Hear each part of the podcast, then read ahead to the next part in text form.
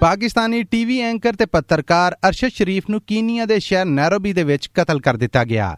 Election commission ਵੱਲੋਂ ਇਮਰਾਨ ਖਾਨ ਦੇ ਸਿਆਸਤ ਕਰਨ ਤੇ ਪਾਬੰਦੀ ਲਾ ਦਿੱਤੀ ਗਈ।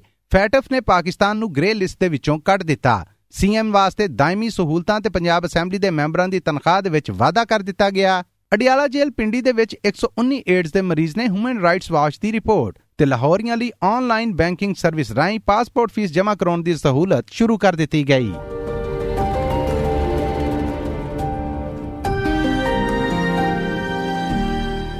ਇਹ SBS ਪੰਜਾਬੀ ਹੈ। ਲਿੰਦੇ ਪੰਜਾਬ ਦੀ ਖਬਰਸਾਰ ਦੇ ਨਾਲ ਮੈਂ ਹਾਂ ਮਸੂਦ ਮੱਲੀ।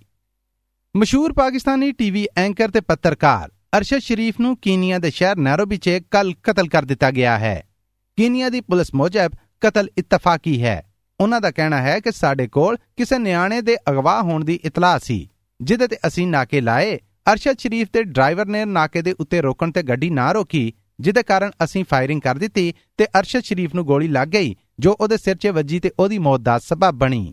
ਸੁਣਨ ਵਾਲੇ ਨੂੰ ਦੱਸਦੇ ਜਾਈਏ ਕਿ ਪੱਤਰਕਾਰ ਤੇ ਟੀਵੀ ਐਂਕਰ ਅਰਸ਼ਦ ਸ਼ਰੀਫ ਇਮਰਾਨ ਖਾਨ ਦੇ ਜ਼ਬਰਦਸਤ ਹਾਮੀ ਸਨ ਤੇ ਹੁਣ ਦੇ ਪ੍ਰਾਈਮ ਮਿਨਿਸਟਰ ਸ਼ਬਾਜ਼ ਸ਼ਰੀਫ ਦੇ ਮੁਖਾਲਫ ਸਨ। ਪਰ ਸ਼ਬਾਜ਼ ਸ਼ਰੀਫ ਦੇ ਪ੍ਰਾਈਮ ਮਿਨਿਸਟਰ ਬਣਨ ਮਗਰੋਂ ਉਹਨਾਂ ਦੇ ਉੱਤੇ ਪਾਕਿਸਤਾਨ 'ਚ ਪਰਚੇ ਹੋਏ। ਏਆਰਵਾਈ ਟੀਵੀ ਨੇ ਉਹਨਾਂ ਨੂੰ ਨੌਕਰੀ ਤੋਂ ਕੱਢ ਦਿੱਤਾ, ਜਿਹਦੇ ਤੇ ਉਹਨਾਂ ਨੇ ਦਿਲਬਰਦਾਸ਼ਤਾ ਹੋ ਕੇ ਪਾਕਿਸਤਾਨ ਨੂੰ ਛੱਡ ਦਿੱਤਾ। ਉਹ ਪਿਛਲੇ ਕੁਝ ਮਹੀਨਿਆਂ ਤੋਂ ਕੀਨੀਆ ਦੇ ਸ਼ਹਿਰ ਨੈਰੋਬੀ 'ਚ ਰਹਿ ਰਹੇ ਸਨ, ਜਿੱਥੇ ਉਹਨਾਂ ਨੂੰ ਭੁਲੇਖੇ ਨਾਲ ਕਤਲ ਕਰਨ ਦੀ ਇਹ ਜ਼ਿੰਮੇਵਾਰੀ ਕੀਨੀਆ ਦੀ ਪੁਲਿਸ ਵੱਲੋਂ ਕਬੂਲੀ ਗਈ ਏ। ਕੀਨੀਆ ਦੇ ਪ੍ਰੈਜ਼ੀਡੈਂਟ ਨੇ ਇਸ ਦੁਕਾਨ ਦੇ ਉੱਤੇ ਅਫਸੋਸ ਕੀਤਾ ਹੈ ਤੇ ਪੁੱਛ ਪਰਤੀ ਤੇ ਖੋਜ ਲਾ ਕੇ ਜ਼ਿੰਮੇਦਾਰਾਂ ਨੂੰ ਸਾਹਮਣੇ ਲਿਆਉਣ ਦਾ ਆਖਿਆ ਹੈ। ਪਾਕਿਸਤਾਨੀ ਪ੍ਰਾਈਮ ਮਿਨਿਸਟਰ ਸ਼ਿਬਾਜ਼ ਸ਼ਰੀਫ ਉਹਨਾਂ ਨੇ ਟਵਿੱਟਰ ਦੇ ਉੱਤੇ ਆਪਣੇ ਦੁੱਖ ਭਰੇ ਸੁਨਾਹ ਦੇ ਵਿੱਚ ਵਕੂਏ ਦੀ ਨਿੰਦਿਆ ਕੀਤੀ ਏ। ਕੱਲ ਉਹਨਾਂ ਨੇ ਟੈਲੀਫੋਨ ਰਾਹੀਂ ਕੀਨੀਆ ਦੇ ਪ੍ਰੈਜ਼ੀਡੈਂਟ ਦੇ ਨਾਲ ਵੀ ਰਾਬਤਾ ਕੀਤਾ ਹੈ ਤੇ ਮੰਗ ਕੀਤੀ ਏ ਕਿ ਮਾਮਲੇ ਦੀ ਸਾਫ਼ ਪੁੱਛਣ ਕੀਤੀ ਜਾਏ ਜਦਕਿ ਪ੍ਰੈਜ਼ੀਡੈਂਟ ਆਫ ਪਾਕਿਸਤਾਨ ਆਰਫ ਅਲਵੀ ਸਮੇਤ ਇਮਰਾਨ ਖਾਨ ਤੇ ਬਾਕੀ ਸਿਆਸਤਦਾਨਾਂ ਨੇ ਵੀ ਅਰਸ਼ਦ ਸ਼ਰੀਫ ਦੀ ਇਦਾਂ ਅਚਾਨਕ ਮੌਤ ਦੇ ਉੱਤੇ ਦੁੱਖ ਵਿਖਾ ਲਿਆ ਏ ਇਲੈਕਸ਼ਨ ਕਮਿਸ਼ਨ ਆਫ ਪਾਕਿਸਤਾਨ ਨੇ ਪਾਕਿਸਤਾਨ ਤਹਿਰੀਕ ਇਨਸਾਫ ਦੇ ਪ੍ਰਧਾਨ ਇਮਰਾਨ ਖਾਨ ਦੇ ਉੱਤੇ ਤੋਸ਼ਾਖਾਨਾ ਕੇਸ ਦੇ ਵਿੱਚ ਸਿਆਸਤ ਕਰਨ ਤੇ ਪਾਬੰਦੀ ਲਾ ਦਿੱਤੀ ਏ ਉਹਨਾਂ ਤੇ ਇਲਜ਼ਾਮ ਸੀਗਾ ਕਿ ਉਹਨਾਂ ਨੇ ਤੋਸ਼ਾਖਾਨਾ ਦੇ ਵਿੱਚੋਂ ਸ਼ੈਵਾਂ ਜ਼ਾਤੀ ਵਰਤੋਂ ਵਾਸਤੇ ਲਈਆਂ ਇਮਰਾਨ ਖਾਨ ਦੇ ਉੱਤੇ ਇਹ ਸਿਆਸੀ ਪਾਬੰਦੀ ਹੁਣ ਦੀ ਨੈਸ਼ਨਲ ਅਸੈਂਬਲੀ ਦੀ ਮੁੱਦਤ ਪੂਰੀਆਂ ਹੋਣ ਤੱਕ ਲਾਈ ਗਈ ਏ। ਉਂਝ ਤੇ ਇਮਰਾਨ ਖਾਨ ਦੀ ਸਿਆਸੀ ਪਾਰਟੀ ਨੇ ਇਸ ਫੈਸਲੇ ਨੂੰ ਇਸਲਾਮਾਬਾਦ ਹਾਈ ਕੋਰਟ 'ਚ ਚੈਲੰਜ ਕਰ ਦਿੱਤਾ ਹੈ। ਪਰ ਇਲੈਕਸ਼ਨ ਕਮਿਸ਼ਨ ਆਫ ਪਾਕਿਸਤਾਨ ਦੇ ਫੈਸਲੇ ਮੁਜਬ ਇਮਰਾਨ ਖਾਨ ਇਸ ਵੇਲੇ ਨੈਸ਼ਨਲ ਅਸੈਂਬਲੀ ਦੀਆਂ ਜਿੰਨੀਆਂ ਸੀਟਾਂ ਤੋਂ ਵੀ ਚੋਣਾਂ ਜਿੱਤੇ ਨੇ, ਉਹ ਸਭ ਵਿਲੀਆਂ ਸ਼ੁਮਾਰ ਕੀਤੀਆਂ ਜਾਣਗੀਆਂ। ਇਮਰਾਨ ਖਾਨ ਦੇ ਖਿਲਾਫ ਫੈਸਲਾ ਆਉਣ ਤੇ ਉਹਨਾਂ ਦੀਆਂ ਮੁਖਾਲਫ ਸਿਆਸੀ ਪਾਰਟੀਆਂ ਵੱਲੋਂ ਖੁਸ਼ੀ ਦੇ ਸੁਨਾਹ ਸਾਹਮਣੇ ਆਏ। ਜਦਕਿ ਪਾਕਿਸਤਾਨ ਤਹਿਰੀਕ ਇਨਸਾਫ ਨੇ ਇਹਦੇ ਉੱਤੇ ਮੁਲਕ ਭਰ ਦੇ ਵਿੱਚ ਇhtਜਾਜ ਦਾ ਐਲਾਨ ਕੀਤਾ ਹੈ ਮੁਸਲਿਮ ਲੀਗ ਨੂਨ ਦੀ ਮਰੀਮ ਨਵਾਜ਼ ਦਾ ਆਖਣਾ ਸੀਗਾ ਕਿ ਅੱਜ ਹੱਕ ਦੀ ਜਿੱਤ ਹੋਈ ਏ ਤੇ ਦੂਜਿਆਂ ਨੂੰ ਝੂਠਾ ਆਖਣ ਵਾਲਾ, ਦੂਜਿਆਂ ਨੂੰ ਚੋਰ ਤੇ ਲੁਟੇਰਾ ਆਖਣ ਵਾਲਾ, ਹੁਣ ਆਪ ਸਭ ਤੋਂ ਵੱਡਾ ਝੂਠਾ, ਚੋਰ ਤੇ ਲੁਟੇਰਾ ਤੇ ਫਰਾਡੀਆ ਨਿਕਲਿਆ ਏ। ਜਦਕਿ ਇਮਰਾਨ ਖਾਨ ਦੀ ਸਿਆਸੀ ਪਾਰਟੀ ਇਸ ਫੈਸਲੇ ਨੂੰ ਅਦਾਲਤੇ ਲੈ ਗਈ ਏ ਤੇ ਉਹਨਾਂ ਮੁਜਬ ਇਲੈਕਸ਼ਨ ਕਮਿਸ਼ਨ ਦਾ ਇਹ ਫੈਸਲਾ ਸਿੱਧਾ ਸਿੱਧਾ ਸਿਆਸੀ ਏ, ਜਿਹਦਾ ਮਕਸਦ ਹੁਣ ਦੇ ਹੁਕਮਰਾਨਾਂ ਨੂੰ ਰਾਜ਼ੀ ਕਰਨਾ ਹੈ। FATF ਯਾਨੀ ਫੈਟਫ ਨੇ, ਪਾਕਿਸਤਾਨ ਨੂੰ ਗ੍ਰੇ ਲਿਸਟ ਦੇ ਵਿੱਚੋਂ ਕੱਢ ਦਿੱਤਾ ਹੈ। ਇਹ ਐਲਾਨ ਫੈਟਫ ਵੱਲੋਂ ਜੁਮੇ ਨੂੰ ਹੋਣ ਵਾਲੇ ਇਕੱਠ 'ਚ ਕੀਤਾ ਗਿਆ। ਫੈਟਫ ਦੇ ਜ਼ਿੰਮੇਦਾਰਾਂ ਵੱਲੋਂ ਪਾਕਿਸਤਾਨ ਤੋਂ ਪਾਬੰਦੀਆਂ ਚੁੱਕਦਿਆਂ ਹੋਇਆਂ ਉਹਨੂੰ ਗ੍ਰੇ ਲਿਸਟ ਦੇ ਵਿੱਚੋਂ ਕੱਢਣ ਦਾ ਐਲਾਨ ਕੀਤਾ ਗਿਆ ਤੇ ਨਾਲ ਹੀ ਆਖਿਆ ਗਿਆ ਕਿ ਪਾਕਿਸਤਾਨ ਨੇ ਇਤਰਾਜ਼ ਵਾਲੇ ਸਾਰੇ ਮਾਮਲਿਆਂ 'ਚ ਸੁਧਾਰ ਲਿਆ ਕੇ ਵਖਾ ਲਿਆ ਆ।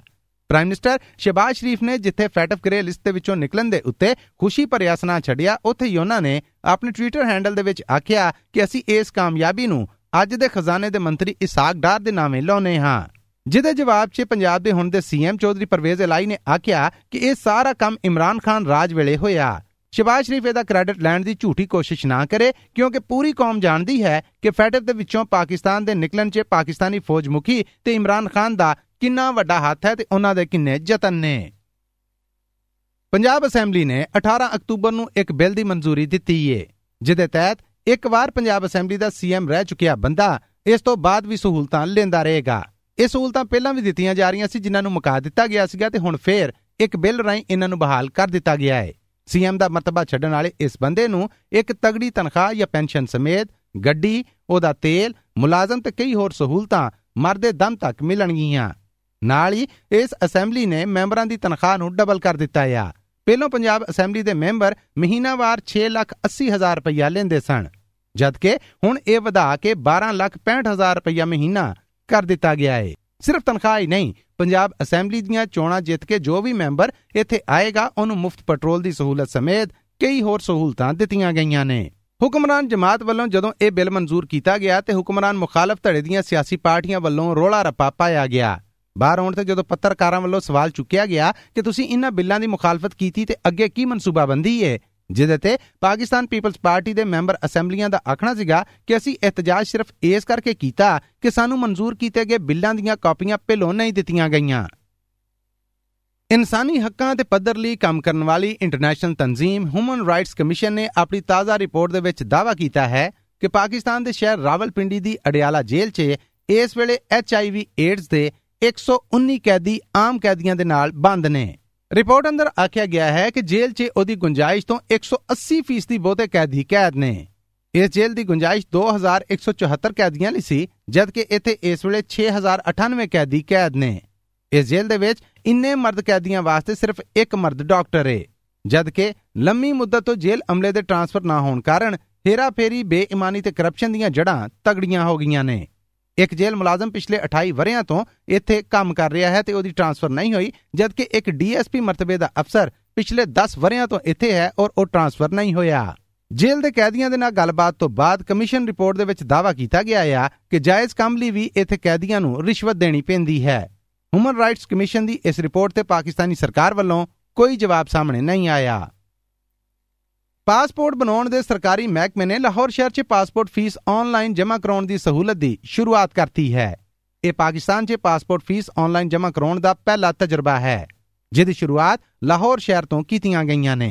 ਪਹਿਲੋਂ ਲੋਕਾਂ ਨੂੰ ਪਾਸਪੋਰਟ ਬਣਾਉਣ ਖਾਤਰ ਫੀਸ ਬੈਂਕ ਦੇ ਵਿੱਚ ਲਾਈਨਾਂ ਅੰਦਰ ਲਾ ਕੇ ਜਮ੍ਹਾਂ ਕਰਾਉਣੀ ਪੈਂਦੀ ਸੀ, ਜਦਕਿ ਹੁਣ ਲਾਹੌਰੀਏ ਆਪਣੇ ਏਟੀਐਮ ਕਾਰਡ, ਇੰਟਰਨੈਟ ਬੈਂਕਿੰਗ ਰਾਹੀਂ ਪਾਸਪੋਰਟ ਫੀਸ ਜਮ੍ਹਾਂ ਕਰਵਾ ਸਕਣਗੇ ਤੇ ਇਸ ਕੰਮ ਦੇ ਉੱਤੇ ਬੈਂਕ ਫੀਸ ਦੀ ਵੀ ਛੋਟ ਹੋਏਗੀ। ਲਾਹੌਰ ਸ਼ਹਿਰ ਤੋਂ ਤਜਰਬਾਤੀ ਤੌਰ ਤੇ ਸ਼ੁਰੂ ਕੀਤੀ ਗਈ ਇਸ ਸਹੂਲਤ ਨੂੰ ਕਾਮਯਾਬ ਹੋਣ ਤੇ ਪੂਰੇ ਮੁਲਕ ਦੇ ਵਿੱਚ ਖਿਲਾਰ ਦਿੱਤਾ ਜਾਏਗਾ। ਲੋ ਜੀ, ਇਸ ਹਫ਼ਤੇ ਲਈ ਇੰਨਾ ਹੀ। ਆਉਂਦੇ ਹਫ਼ਤੇ ਲੈਂਦੇ ਪੰਜਾਬ ਤੋਂ ਕੁਝ ਹੋਰ ਖਬਰਾਂ ਦਾ ਨਿਚੋੜ ਲੈ ਕੇ ਮਸੂਦ ਮੱਲੀ ਆਪ ਸਭ ਦੇ ਰੂਬਰੂ ਹਾਜ਼ਰ ਹਾਓ।